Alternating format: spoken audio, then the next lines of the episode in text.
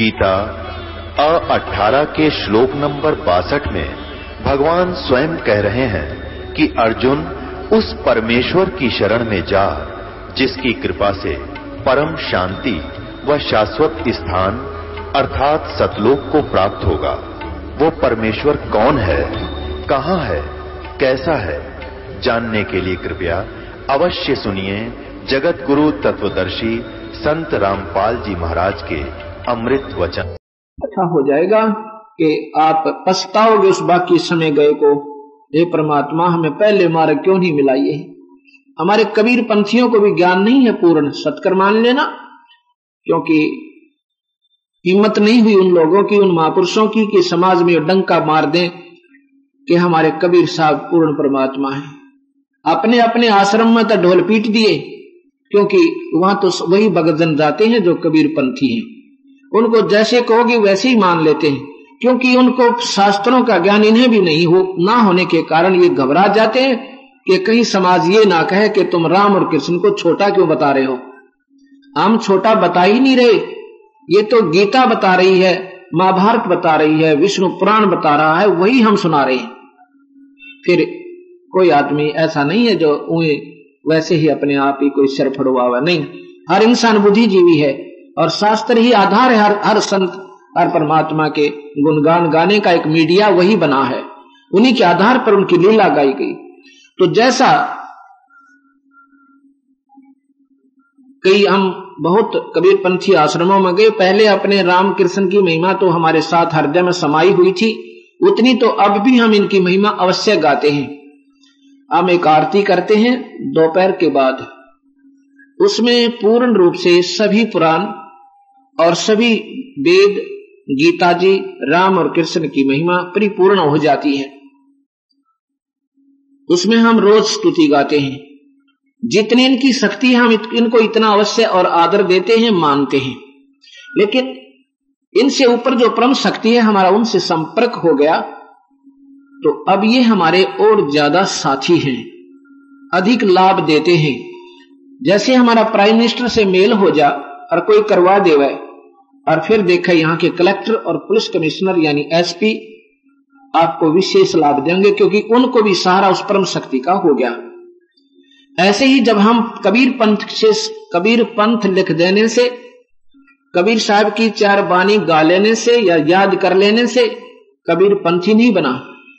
कबीर पंथी होगा जो पूरे संत संपर्क करेगा और फिर वो नाम ले और उस परम पिता से जुड़ जाएगा तो कबीर पंथी है। नहीं तो वो सुख की फीत है, उसको कबीर पंथी की। वो नरक में जाएगा, उसको कोई नहीं बचा सकता। क्योंकि कबीर साहब के समय चौसठ लाख शिष्य साहब के हुए थे। अब जहाँ देखे आश्रम में, वही नाम देते पावे और नाम भी सारे गलत। अगर सही भी वो देते होंगे, फिर वो अधिकारी नहीं नाम देने के। और गलत नाम तो वैसे सतगुरु के दुश्मन बताए हैं, जो गलत नाम देते हैं वो समाज के भी दुश्मन, अपने भी दुश्मन। और जिसको अधिकार नहीं वो नाम देता, वो नरक में स्वयं भी जाएगा, और क्योंकि नकली पासपोर्ट कोई बना दे तो वो दोनों पेटे बनवाणिया भी और बनाने वाला भी। दोनों की कैद होगी वहाँ जाते ही। और उसका सारा समय बर्बाद हो जाएगा बेचारे का, अंतिम समय आ जाएगा उस साधक का, जो नकली गुरु पर आश्रित हो रहा था गरीबदास जी कहते हैं, अंधे गुंगे गुरु गणे ये लंगड़े लोभी लाख और साहेब से परिचय ये बात बनावे साख। ऐसे ही,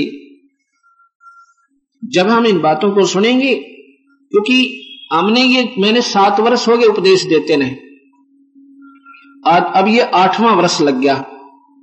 सन उन्नीस तिरानवे में मेरे गुरुदेव ने आदेश दिया था कि तू पुत्र नाम दिया कर। मुझे पसीना आ गया, क्योंकि मैं तो नौकरी करता था एक बहुत ही गिरी हुई आत्मा था। उस परम पिता की कृपा तय उस सतगुरु की रजा तय बहुत डरता हुआ, अपने दुष्कर्मों को देखता हुआ, दुष्कर्म कौन से?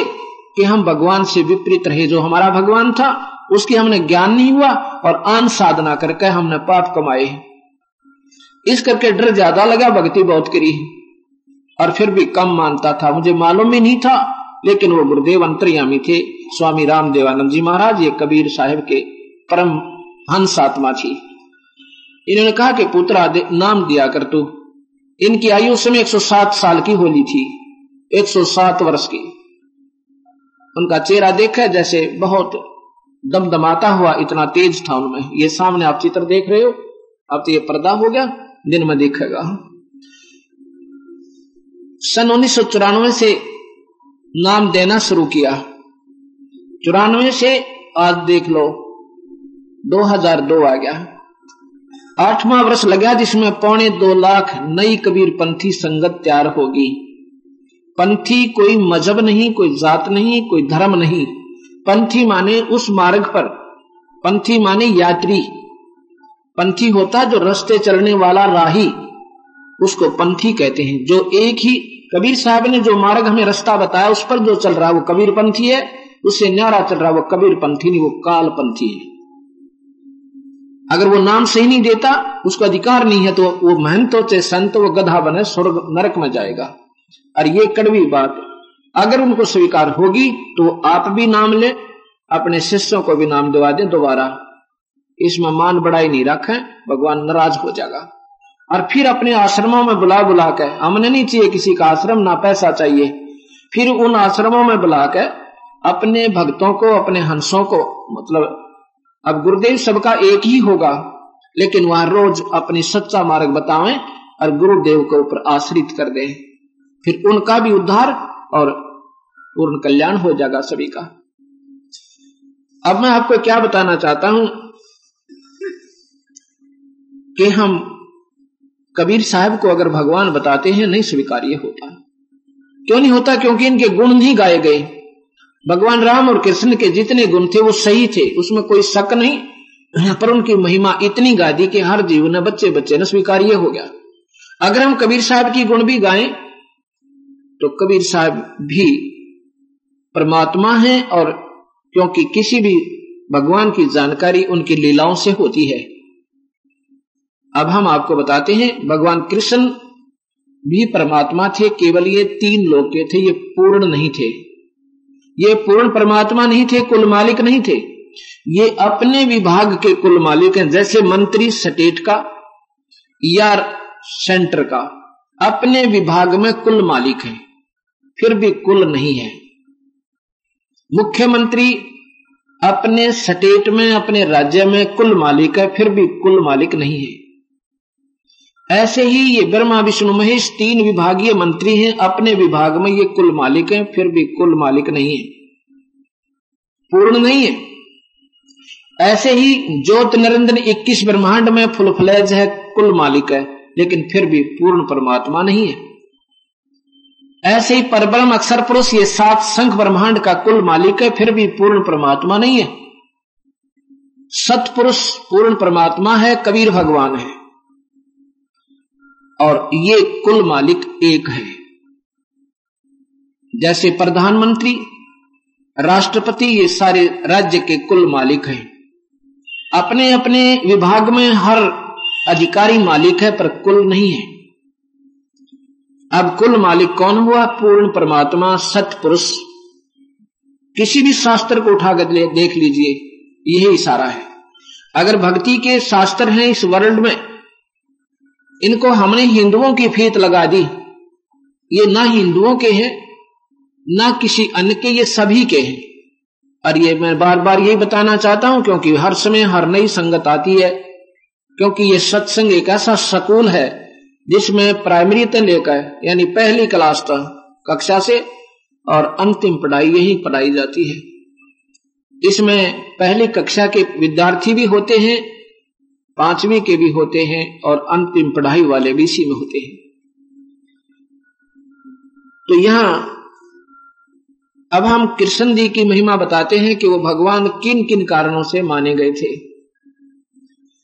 भगवान कृष्ण ने राजा मोरध्वज के पुत्र तामरध्वज को आरे से चरवा कर जीवित कर दिया। ये गुण ईश्वर के होते हैं। ये परमात्मा के गुण है कि वो मुर्दे को भी जीवित कर सकता है। लेकिन ये पूर्ण परमात्मा नहीं थे, क्योंकि महाभारत के अंदर अभिमन्यु, जो भगवान कृष्ण का सगा भानजा था, उसकी बहन सुभद्रा सुभद्रा से उत्पन्न था। अर्जुन का पुत्र चक्कर बेहू में मर गया था, भगवान कृष्ण वहीं उपस्थित थे, उनसे जीवित नहीं हुआ।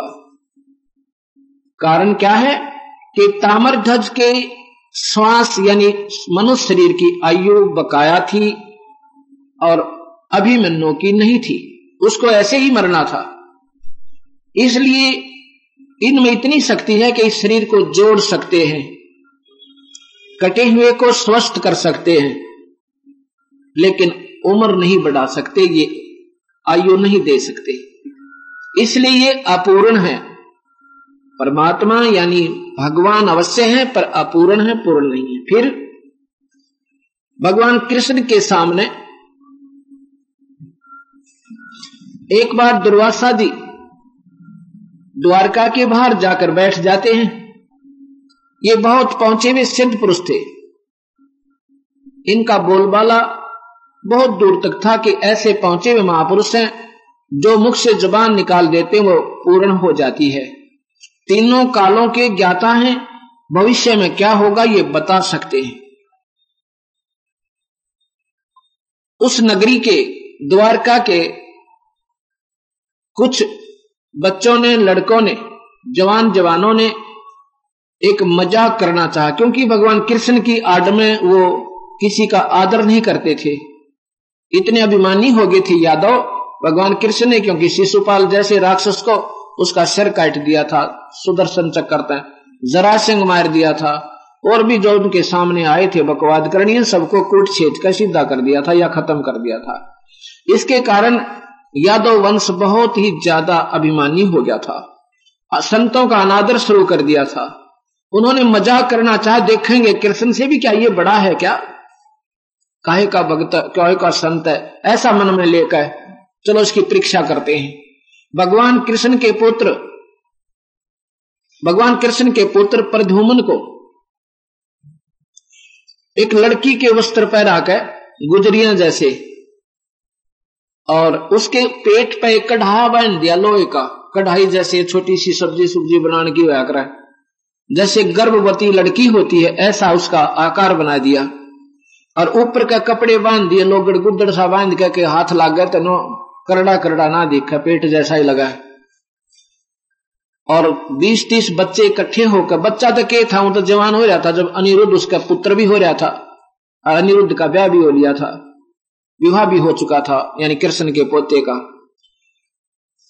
फिर भी वहाँ जाते हैं, और जाके दुर्वासा जी से कहते हैं कि, ऋषिवर, हमने आपकी बहुत महिमा सुनी है। वो कहता, आओ भाई बैठो, कैसे आना हुआ? एक उसका नकली पति बना लिया, यानी सांग कर लिया। और कहा कि ये इसकी पत्नी है। घूंघट घांगट काट गया, यानी पक्की तरह हो गई, गया प्रदोमन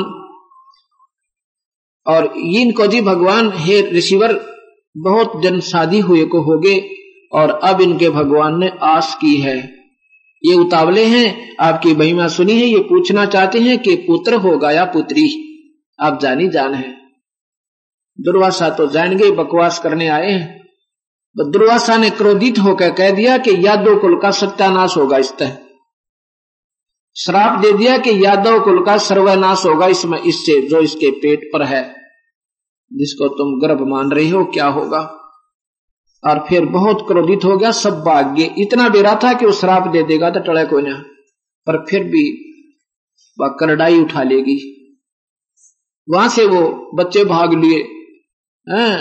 और जी, घर आगे, गाँव में सुरसराट हुआ, नगरी में पता चला कि बच्चों ने शरारत कर दी, दुर्वासा ने शराप दे दिया।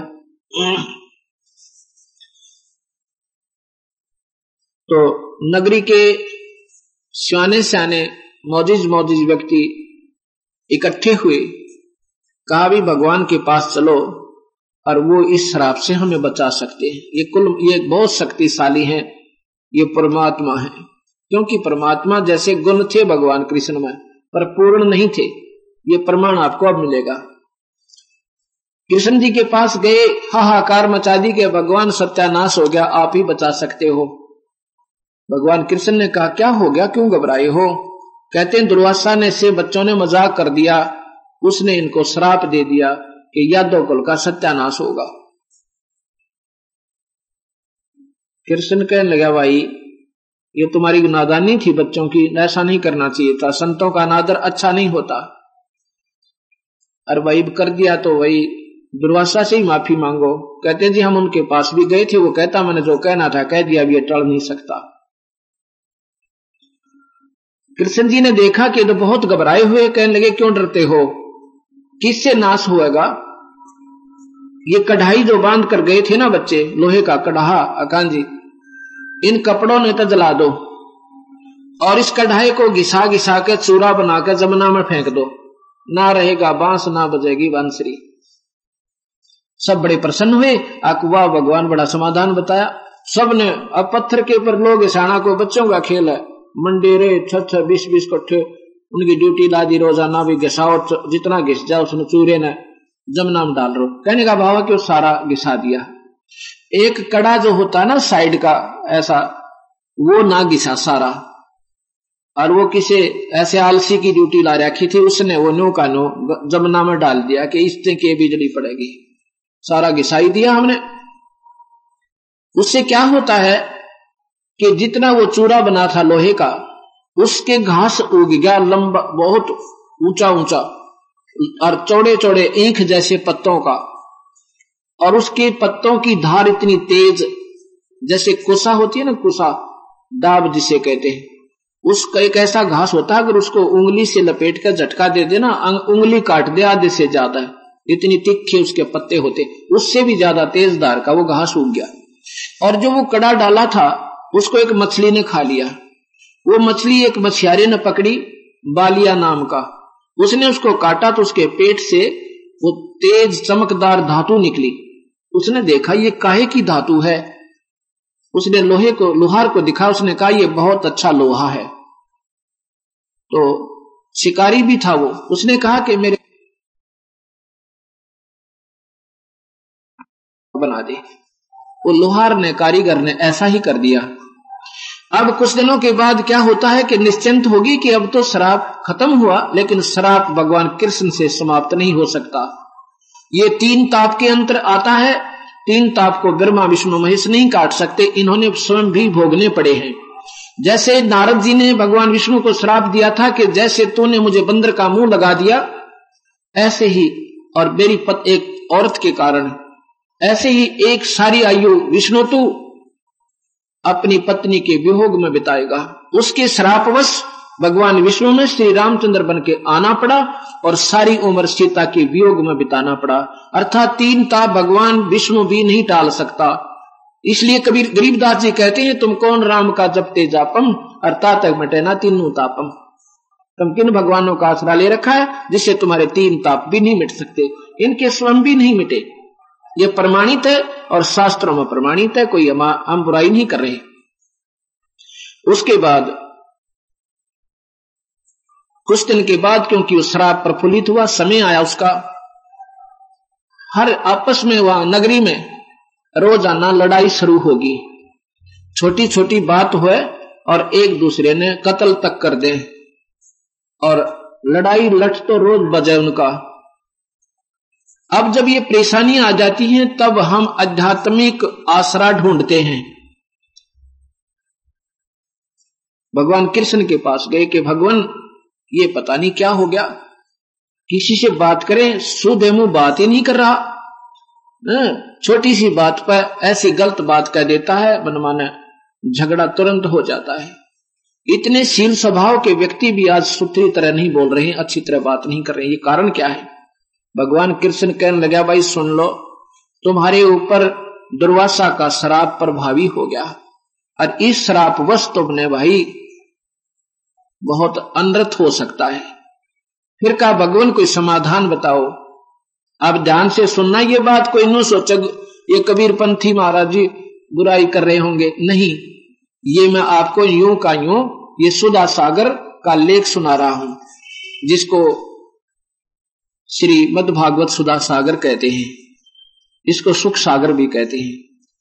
महाभारत में भी इसका ऐसा ही प्रमाण मिलता है। भगवान ने कहा कि तुम ऐसे करो, सभी यादव मनुष्य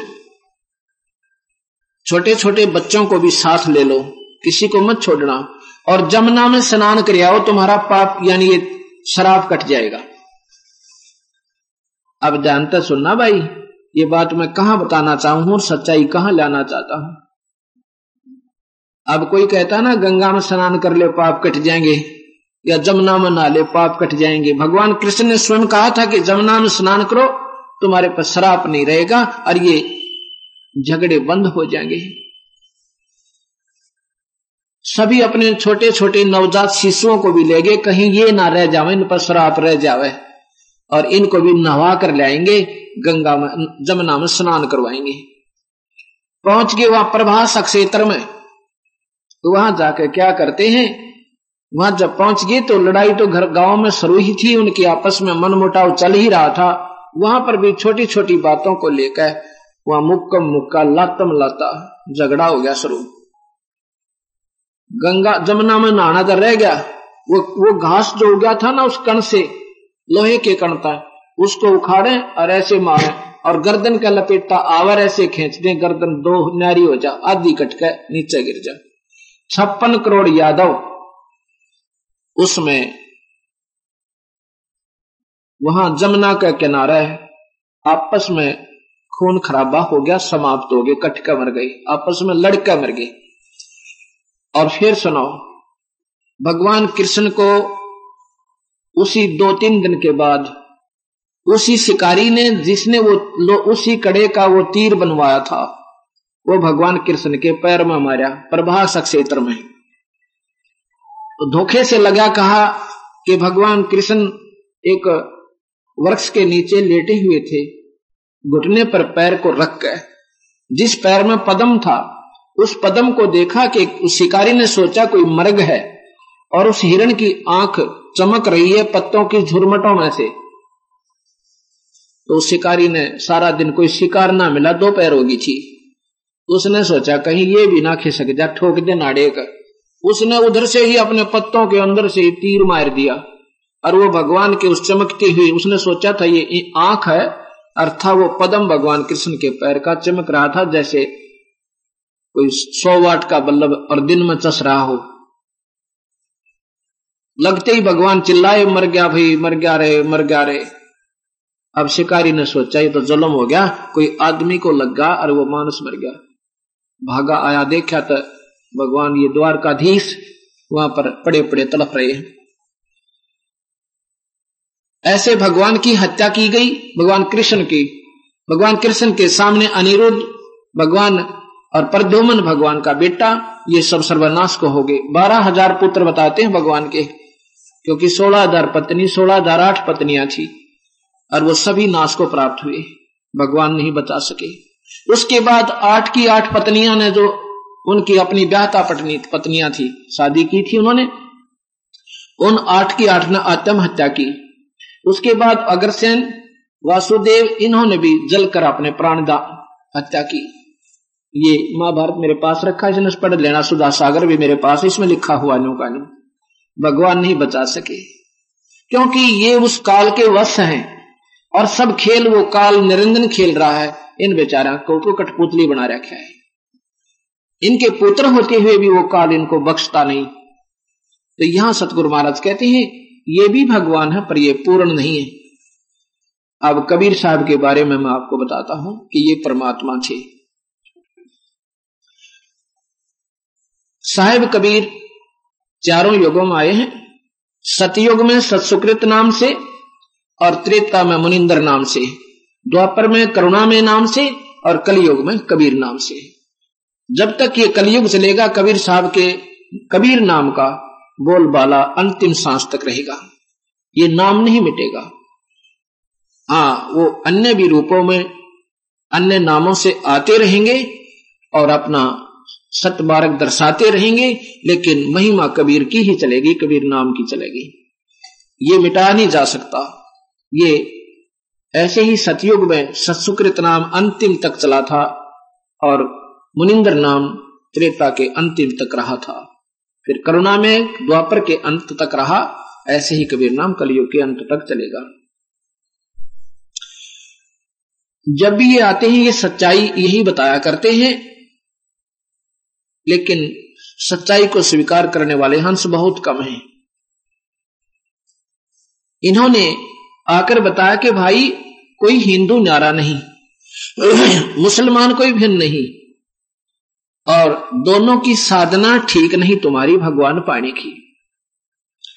गरीबदास जी कहते हैं, उन्हीं के शिष्य कबीर साहब के, कहते हैं, मुसलमान गाय बखी, हिंदू खाया सूर गरीब दास दोनों दीन थे वो राम रही मादूर। मुसलमान ने गाय खा ली, हिंदू ने खा लिया सुअर। कहते हैं ये मांस खाने वाले से राम और रहीम बहुत दूर हैं। दर्शन भी नहीं देंगे आपको कभी। दोनों धर्मों को समझा करते भाई, आपा एक ही संत परमात्मा की संतान है।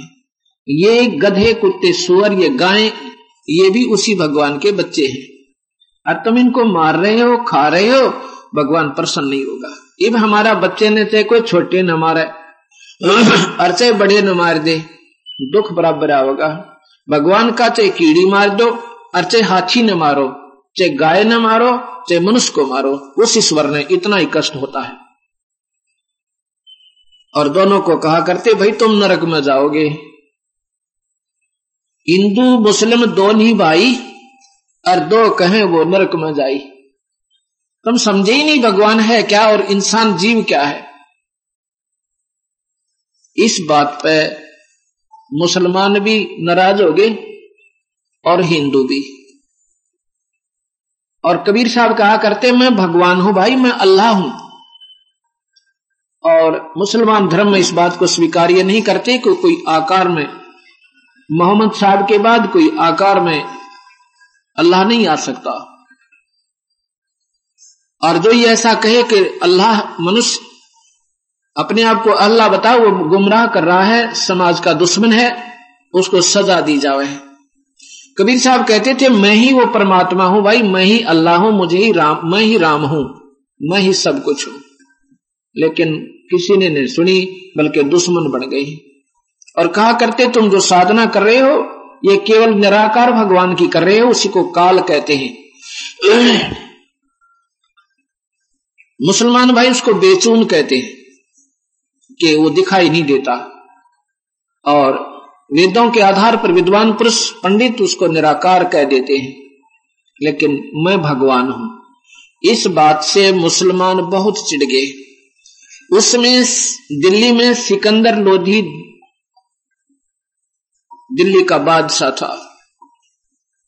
उन्होंने शिकायत कर दी कि हे महाराज, एक कबीर नाम का नीच दुल्हा अपने धर्म की बेजती कर रहा है, तोहीन कर रहा है। भाई, सत्संग सुनो बैठ के।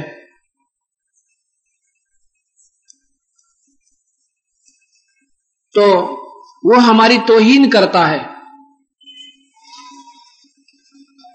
और कहता है, मैं भगवान हूँ।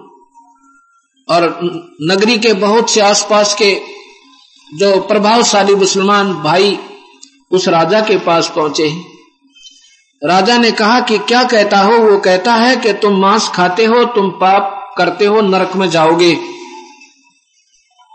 और कहता मैं भगवान हूँ। उसने हमारा जीना हराम कर रखा राजन। उसका कोई प्रबंध करो। राजा ने कहा कि लाओ उसको पकड़ के दस सिपाही राजा के हुक्म से, और कबीर भगवान को पकड़ने जाते हैं। पकड़ कर ले आते हैं। वहाँ पर हज़ारों की संख्या में दर्शनार्थ ये जनता खड़ी हो जाती है। ये देखने के लिए कि आज इसको सजा में लगे बहुत बात बनाता था। सिकंदर लोधी ने कहा कि क्या कहता है कबीर तू भगवान है। जी हाँ, मैं ईश्वर हूँ। मैं परमेश्वर हूँ। मैं अल्लाह हूँ। अब वो कहते हैं, बाकी जो गए थे देख लो जी। आपके सामने कह रहा है तो। तो सिकंदर लोधी ने कहा कि गाय लाओ एक। और गाय को वहीं सभा में तलवार से उसका, उसको बिस्मल करवा दिया, कटवा दिया। और कहा कि तू भगवान है तो इस गाय को जीवित कर दे। गाय गर्भवती थी, साथ में उसके बच्चे का भी पेट। और सिकंदर कहता है, अब इसको जीवित कर दे, मैं तुझे खुदा मानू। तो तेरा सिर अभी कलम कर दूँगा। अब वो तो मालिक थे, उसका कौन कलम कर सकता था? उसी समय भगवान कबीर साहब खड़े हुए और जाके ऐसे एक थपकी गाय को लगाई, दोनों टुकड़ा का एक थपकी उसके बच्चे का लगा दी। दोनों जुड़ गए और जीवित हो गए। बोल, सतगुरुदेव की। और लेकर बाल्टी दूध ठोक दिया, उनके सामने दूध निकाला। तो फिर क्या कहा कि गाय अपनी अम्मा है। हिंदू और मुसलमान दोनों को दूध पिलाती है, ये दुश्मन है किसी की, इसको भेदभाव नहीं है। और जिसका दूध पिए, वो अपनी माँ होगी। और फिर माँ को तुम मारते हो, काटते हो। कहते हैं, गऊ अपनी अम्मा है, इस पर छुरी मत बा, गरीब दास गी दूध ने सभी आत्म खा ये तो हिंदू को भी दूध देती है। मुसलमान को भी देती है। इसका घी खाओ, इसका दूध खाओ, इस मांस ने खा के इसका क्यों नाश करो भाई? अब उस समय तो सबकी घीगी बंदगी। सभी जो बोले, स्वीकार करें। जी हाँ जी हाँ। और फिर साहब इतना अपना शक्ति से, इतना तेजो में शरीर हुआ, जैसे आसमान पर सूता हुआ नज़र आवे और सुकंदर लोधी चरणों में गिर गया। अक्षमा याचने के अल्लाह है खुदा ए दाता, मेरी जान बख्श दो। साहब ने कहा, मैं तो बख्श दूँगा, पर अल्लाह तुझे, तेरे कर्म के आधार पर नहीं बख्शेगा, यदि तू मेरी शरण में नहीं आएगा तो। चरण लिए, हाथ जोड़े, अक्षमा याचना की और कहा कि, मेरे से गलती होगी, भगवान, माफ़ कर दो, कर दिया भाई। पर यो अनर्थ मत करो भाई तुम दोनों ही हमारे बच्चे हो, हिंदू और मुसलमान। मैंने कोई फ़र्क नहीं, सिख और ईसाई, कोई न्यारे नहीं। है सिख तो जब थे ही नहीं, साहिब के समय में। सिकंदर लोधी ने एक पालकी मंगाई और पालकी के अंदर साहिब को बैठाया। उधर से उसके मातमो बोले माता पिता कबीर साहब के, वो भी आगे, नीरू निमो क्योंकि जिसका बेटा पकड़ा जावा माँ बाप रुक नहीं सकते, बेशक मर जावे और कहते राजा हमें भी मार दे, वो पकड़ रखे थे न्यारे, उनको पास नहीं आने दिया जा रहा था। फिर उनको भी बुलाया आदर से, और चार तीनों को पालकी में बैठा के और वहाँ उनकी झोपड़ी तक राजा ने भिजवाई। बोल, सतगुरुदेव की जय। अब ये कबीर भगवान है। दन दन सत गुरु सत कबीर भगत की पीड़ मिटाने वाले धन धन।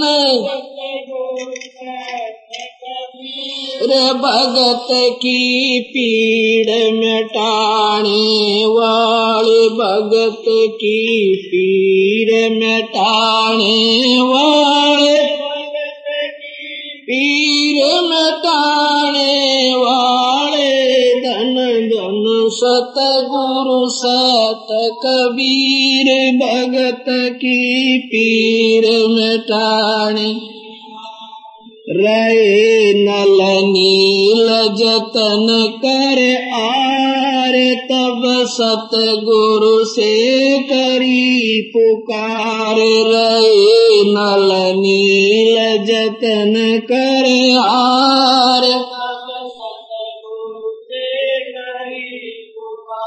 जा सतरे खाल खी अपार संधूप चला तराने वाले जा सतरे खाल की अपार संधूप चला तराने वाले धन धन सत कबीर भगत की पीर मिटा। भगत की पीर मिटाने वाले भगत की पीर मिटाने वाले धन धन। भगत की पीर धन धन सत गुरु सत कबीर भग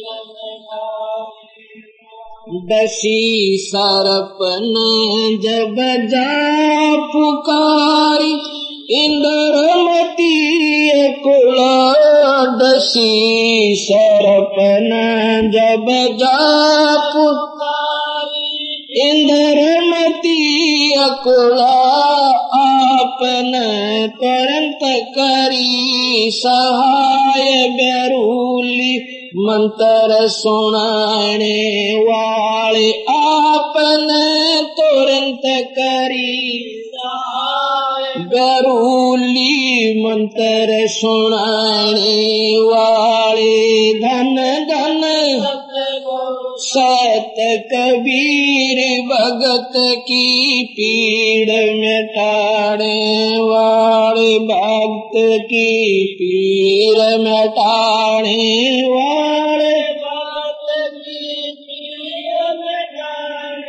वाले धन धन सत गुरु सत कबीर भगत की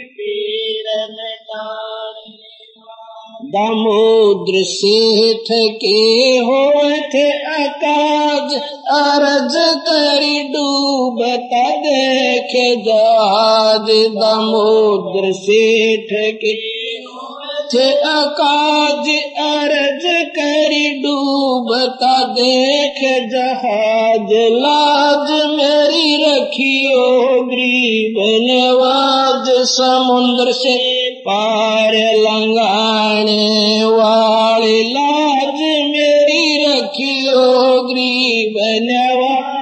समुद्र से पार लंगाने वाले धन धन सत गुरु सत कबीर भगत की। भक्त की पीड़ मिटाने वाले।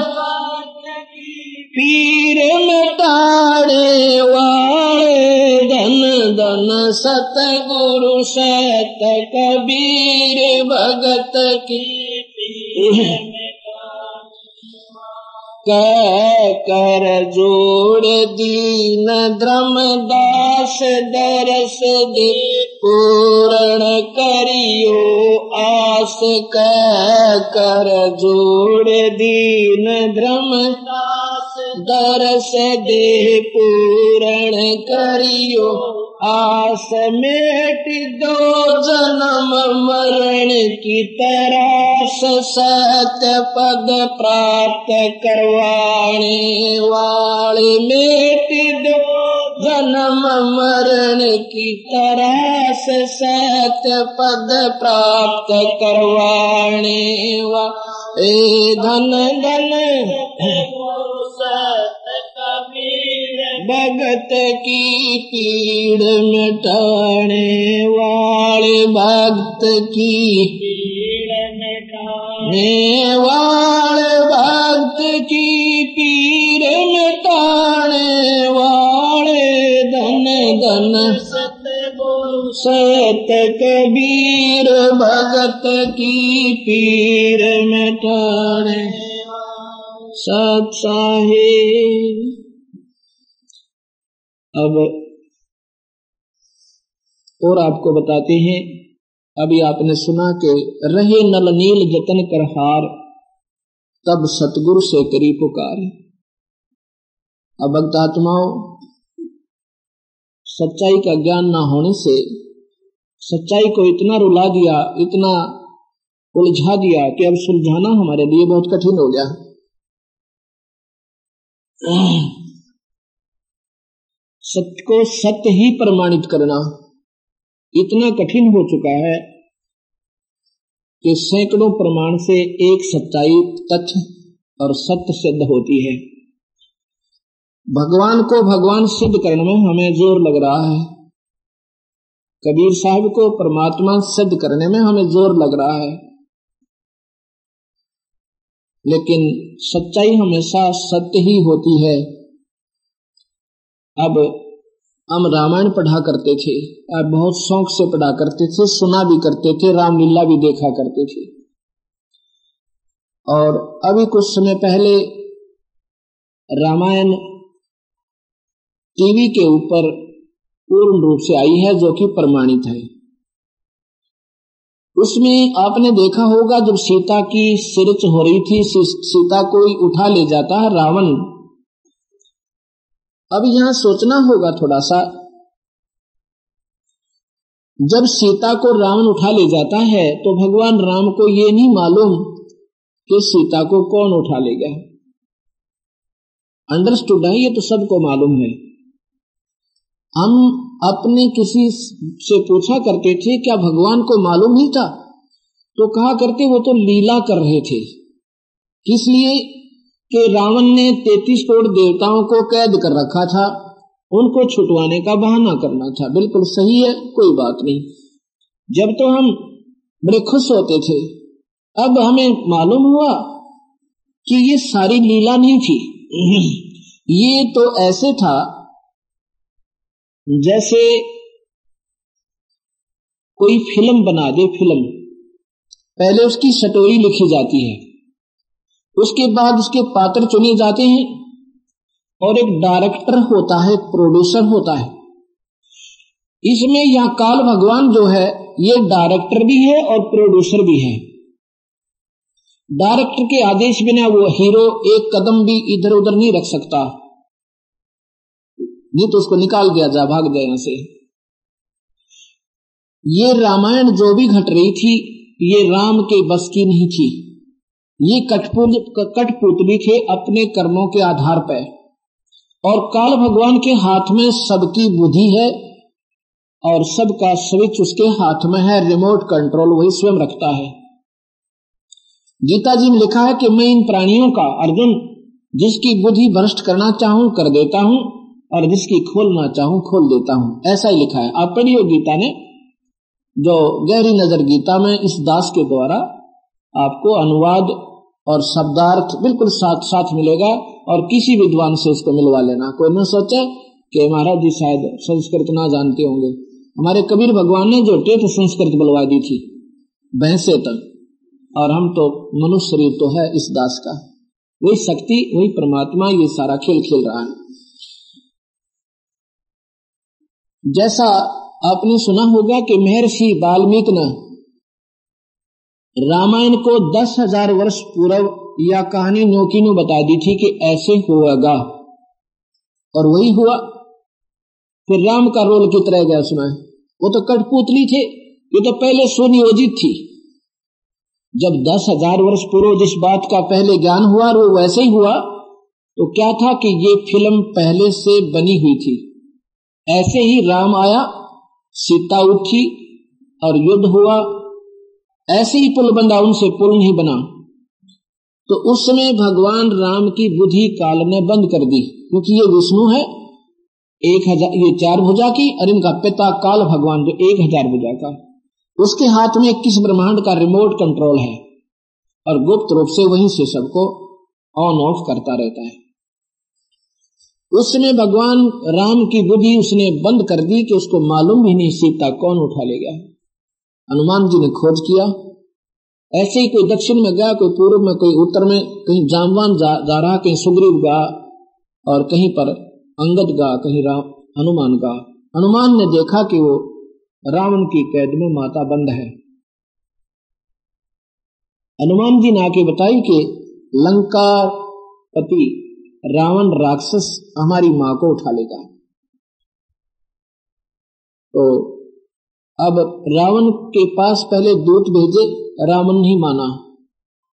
कहता, तुम्हें हिम्मत है तो युद्ध करके आ जाओ और ले जाओ। उस समय पुल की आवश्यकता बनी सेना पार करने के लिए। भगवान राम ने तीन दिन तक समुद्र में खड़ा होकर समुद्र से प्रार्थना की, उसकी याचना की। स्तुति करी कि, हे समुद्र देव हे जलधि हे सागर, राज, मुझे रास्ता दे दे। आज मैं बहुत दुखी हूँ। तीन दिन तक समुद्र तस से मस नहीं होता है तो कहता है रामचंद्र, लक्ष्मण, मेरा अग्नि बाण निकाल ये लाता के भूत बातों से नहीं मानते मैं इसको जला देता हूँ समुद्र को। लक्ष्मण ने जब अग्नि बाण दिया, भगवान ने उसको प्रतिंचा पर चढ़ाकर, और जो ही समुद्र को जलाना चाहा, उसमें से लपटे निकली लगी तब समुद्र कहते हैं, समुद्र ब्राह्मण का रूप बनाकर, और भगवान के समक्ष खड़ा हो जाता है। हाथ जोड़कर कहता, भगवान अनरथ ना करो। हमारी भी मर्यादा है। अगर इस समुद्र को फूक दोगे तो ये पृथ्वी का बैलेंस बिगड़ जाएगा। ये ना जाने कहाँ की कहाँ जाएगी और साथ में ये खड़ा हो जाएगा, आपका उल्लू सीधा नहीं होगा। मैं आपसे बताता हूँ कि सांप भी मरे, लाठी भी ना टूटे। ऐसा काम करो। कहता, बता भाई आपकी सेना में एक नल नील नाम के दो सैनिक हैं। उनके पास ऐसी शक्ति है उनके गुरुदेव की प्रदान की हुई, उनके हाथ से कोई वस्तु नहीं डूबती। ये नल नील कौन थे? इनके गुरुदेव कौन थे? साहेब कबीर वो पूर्ण परमात्मा त्रेता में मुनिंदर नाम से आए हुए थे। उसमें ये नल नील साहिब के शस थे। और ये थे बोले से दिमाग के। और सेवा इतनी करते थे, जब कोई संत समागम होते थे, ये भक्त आत्मा आ जाती थी सत्संग विचार विमर्श करने के लिए। और उधर से मुनिंदर साहब भी उनको सत्यान बताते थे। तो नल नील उनके बर्तन साफ़ करने के लिए ऋषियों के उनके कपड़े साफ़ करते थे, दरिया पर पहुँच जाते थे। दरिया के किनारे ही ये समागम हुआ करते थे, पानी का आसरा लेकर। वो क्या करते थे कि वो इतने मस्त हो जाते थे, एक काम में दूसरा भूल जाते। नल नील तो कई तो कपड़े गुम हो जाते, वो पानी में डूब जाते। बर्तन ले गए किसी के चार बर्तन ले गए दो वापस लाते थे। तो बाकी डूब जाते थे। उन मस्ती में ध्यान ही नहीं रहता था। भोले ज़्यादा थे। और इसी अपने वो सामान संभालते भी मेरे तो चार पात्र थे, बर्तन थे, ये दो लाए तुम वापस। किसी का गिलास नहीं तो किसी का करमंडल खो दिया। किसी का कुर्ता लाए तो किसी की लंगोटी खोयाए फिर वो ऋषि कहते, भाई, तुम रहने दो। हम अपनी सेवा आप ही कर लेंगे। तुमने तुम तो भाई सेवा तो करते हो, पर भाई हमारा तो नुकसान भी बहुत हो जाता है। फिर वो रोने लग जाते हैं। कहते, नहीं रिसीवर अपने दासों से सेवा मत लो, हमें सेवा दे दो। उन्होंने सोचा, भाई वो अच्छा काम हुआ इन्हें नाट्य तो दोष लगे और जो इनको सेवा दें तो ये आदि वस्तु वापस में बड़ा समस्या हुई। तो उन्होंने उनके गुरुदेव मुनिंदर जी से प्रार्थना की कि आपके सस हम कहते हैं तो ये रोने लग जाते हमें दया आती है। हम दोषी नहीं बनना चाहते आप कोई समाधान निकालो या तो इनको मना कर दो। ये हमारी सेवा ना करें। आपका आदेश मानेंगे ये। जब सारी कहानी का साहब ने पता चला और उनके मुँह तरफ़ देखा, वो सोच रहे थे, हे भगवान कहीं गुरुदेव आदेश ना दे दें। हमारी सेवा छन जाए। ऐसे आँखें आँसू आ गई साहब ने कहा कि, पुत्र आज के बाद तुम्हारे हाथ से कोई वस्तु नहीं डूबेगी, चाहे लोहा हो, चाहे पत्थर हो। नल नील बड़े प्रसन्न हुए। उस दिन के बाद उनके हाथ से ना कोई बर्तन डूबे था, वो ले जाते थे, और ना ही कोई कपड़ा डूबे था। अर्थात समस्या हल हुई। फिर उसमें जब सेना की आवश्यकता पड़ी तो सभी ऋषि और सभी भक्त आत्मा रामचंद्र की तरफ़ लड़ने के लिए पहुँच जाते हैं। ये नल्लीन उनकी सेना में शामिल हो जाते हैं। कहते हैं, अठारह पदम सेना तो भगवान शिव के गण आगे थे वहाँ पर, और रामचंद्र जी के पास सेना कहाँ थी? और अपनी अयोध्या से भी ना मंगवाई थी उसने तो ना भरत तो आ जाता, ना कुछ सेना ले तो वो भी नहीं आया था। ये ऐसे ही गण आए थे, वहाँ से भगवान शिव के अठारह अरब पदम बताते हैं, नील पदम ये होते हैं ऐसे। और बाकी ये रिसीवर संतजन ये सारे इकट्ठे हो गए थे। तो इस प्रकार नल नील के पास वो परम पिता कबीर भगवान की बख्शी हुई शक्ति थी।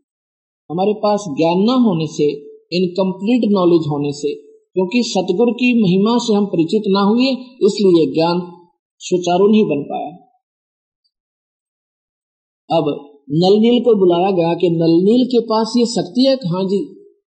तो नलनील से कहा भगवान ने, रामचंद्र जी ने कि नल नील तुमने पहले क्यों नहीं बताया? कहते हैं, साहब, हम पहले बताते तो थे, पर मेरी कोई सुन ही नहीं रहा था। हम, मैंने चर्चा तो की थी इस सैनिक सेना में तो मुझे कहने लगे, तुम चुप पड़े रहो, काहे के पत्थर तराओगे तुम? और डर लगा कि कहीं अनुमान जैसे एक मुक्का मार दे, तीन बार मरे हमता हमने कौन आने दिया आपके पास? इसलिए हम नहीं बोले, महाराज कि आपके पास ये शक्ति है, पुत्र? तो करो कृपा, एक बार परीक्षण दो।